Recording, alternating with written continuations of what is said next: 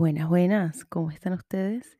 Yo soy Laura Solorzano Silva y esto es Productividad Saludable, un espacio para aprender a disfrutar de este viaje llamado vida.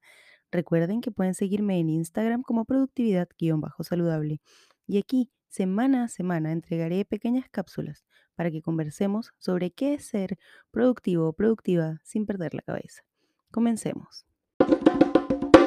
Hoy, una vez más, llego a esta delante de este micrófono sin un guion preestablecido, pero con una idea que tiene días dándome vuelta en la cabeza. Y es la idea del compromiso. No el compromiso con una pareja, sino el compromiso con nosotros mismos y con el otro, en general, y particularmente con el trabajo. Yo crecí siendo una persona comprometida. Comprometida a nivel, eh, dejaba de dormir los fines de semana, eh, sacrificaba mi salud, sacrificaba mi bienestar, me sacrificaba en general porque yo era comprometida. Eh, probablemente ese viernes en la noche yo no tenía ganas de ir a, una- a un compromiso, pero iba porque era eso, un compromiso, porque yo ya había dado mi palabra, porque yo no voy a fallar, ¿no? Va un poco de la mano con esa frase de el show debe continuar. No importa lo que pase, el show siempre debe continuar. Y tengo muchos días pensando en esto y lo vinculo con el episodio pasado en el cual hablé, ha- hablé sobre descansar, ¿no? Porque cuando uno decide no ir a un evento, a una fiesta, a- al cumpleaños, o cuando decides no ir a esa reunión de trabajo que tu jefe déspotamente puso a las 7 de la mañana, por ejemplo, porque decides no ir porque sencillamente tu cuerpo no te da, porque estás cansado, porque tienes otro, otro, otra cosa que hacer, porque tienes otro plan. Entonces ahí surge esta cosa de, no, es que ella no vino porque es una persona poco comprometida. Es que no, es que imagínate, usted se comprometió que iba a venir y, dijo que iba a venir y tiene que venir. Bueno, pero cuando yo me comprometí, señor, a ese evento, no sabía que iba a tener un dolor de cabeza del tamaño de Brasil. Entonces, ahí es cuando yo me pongo a pensar, no tengo una respuesta a esto. Este episodio lo más probable es que sea cortito y, y- y sea una reflexión, porque cuando uno piensa en el compromiso, yo voy a buscar acá qué es compromiso según la RAE, compromiso RAE.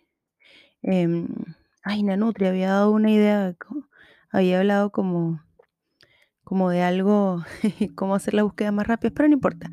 Compromiso. Según la RAE, dice, obligación contraída, palabra dada, dificultad, embarazo, empeño, estoy en un compromiso. Delegación que para promover ciertos cargos eclesiásticos o civiles hace los electos hacen los electos, eso no importa, promesa de matrimonio, convención de litigantes, me quedo con la primera, obligación contraída. Yo crecí en una casa en la que nada era obligado, literalmente. Entonces yo no, no estaba obligada a comerme toda la comida, no estaba obligada a despertarme temprano, no estaba obligada a participar en muchas actividades extracurriculares.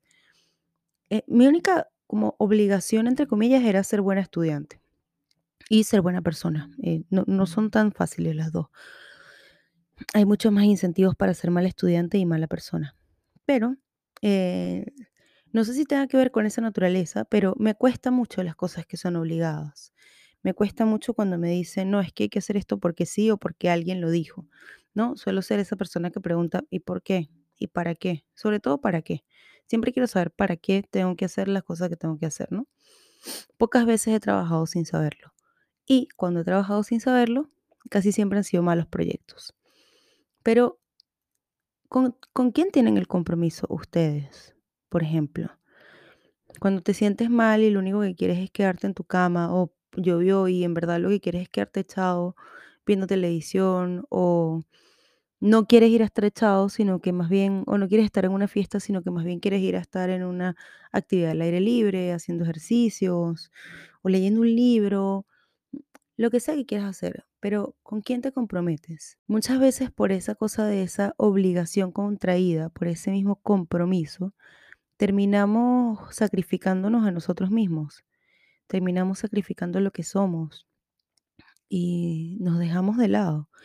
Entonces pasa que la vida pasa, valga la redundancia, y entonces cuando llegan a esos 50, 70 años, dices, wow, ¿qué hice? ¿No? ¿A dónde se me fue la vida? Y, y yo creo que estamos en un buen momento, no importa si tú me escuchas y tienes 70 años o si me escuchas y tienes 20, estamos en un momento histórico como para preguntarnos con quién estoy comprometida, ¿no?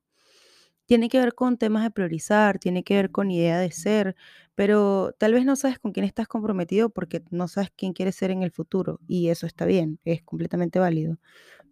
Pero tal vez no sabes con quién estás comprometido porque nunca te has comprometido contigo mismo, contigo misma. Entonces, mi episodio de hoy, que como les dije, es más una reflexión y es bien cortito, es pregúntense con quién están comprometidos ustedes, ¿no? Em, yo que pocas veces me comprometo con otras personas más que conmigo misma, igual pasé años dejándome de lado, igual pasé, y ahora lo pienso, y, y dejé de ir a muchos viajes familiares y dejé de disfrutar a mi familia precisamente por, porque tenía un compromiso laboral. Y el otro día mi amiga Marta Aniela, a la cual ya he nombrado muchas veces en este podcast, me pasó un post que aparentemente era un discurso que había dado el CEO de Google, pero después busqué porque lo recordaba y es el discurso de despedida que dio el CEO de Coca-Cola, ahora no me acuerdo cómo se llama, bueno, el señor CEO de Coca-Cola, eh, uno de los, cuando se fue, hizo una metáfora bonita sobre la vida siendo un juego de bolas, donde todas las bolas son de cristal y una sola bola es de, es de goma. Y esa bola de goma es el trabajo, porque el trabajo siempre vuelve, ¿no? La vamos a buscar aquí, metáfora de las, perdón, ah, cinco pelotas. Pelotas. Bueno, creo que eran cinco pelotas, una cosa así. Em, ajá, aquí está. Brian Dyson. Brian Dyson. Y él decía que la vida es como mm, cinco pelotas, ¿no? Una pelota es la familia, el trabajo, los amigos, la salud y el espíritu, el alma. Todas eran de cristal excepto la de trabajo. Y la de trabajo cada vez que se caía siempre volvía. Yo les puedo asegurar a ustedes que todas las veces que se han quedado sin trabajo o que como yo han tenido que emigrar, siempre hay algo, Siempre hay un trabajo, siempre hay otra oportunidad. Pero los momentos que yo dejé de disfrutar con mis papás mientras vivía en Venezuela, no me los va a devolver nadie. Eh, los amigos que dejé de disfrutar, no me los va a devolver nadie. Cómo yo me descuidé a mí misma y a mi alma y a mi bienestar, tampoco me lo va a devolver nadie. Por suerte, ninguna de mis bolitas se ha quebrado.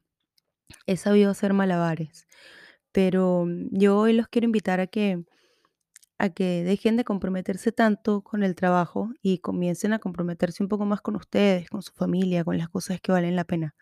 Porque no, el trabajo siempre vuelve y el trabajo no nos define em, como, digamos, si yo mañana dejo de ser brand manager de Sumitomo, eh, voy a seguir siendo Laura. Espero no dejar de ser brand manager mañana, pero sigo siendo Laura, ¿no? Ese trabajo a mí no me define, como no me han definido ninguno de mis otros trabajos. Así que, nada, amigos, amigas, amigues, mi invitación hoy es a reflexionar un poco en torno a este discurso de Brian Dyson, eh, CEO de Coca-Cola, lo hizo el 6 de septiembre de 1991. Y también los invito a reflexionar con quién se comprometen ustedes. Así que, como siempre, si este episodio te gustó, compártelo, suscríbete, dale like, déjame una reseña en Apple Podcasts, sígueme en Spotify y déjame un comentario en mi Instagram, productividad-saludable. Yo soy Laura Solórzano Silva y estoy infinitamente agradecida porque llegaste hasta aquí. Gracias.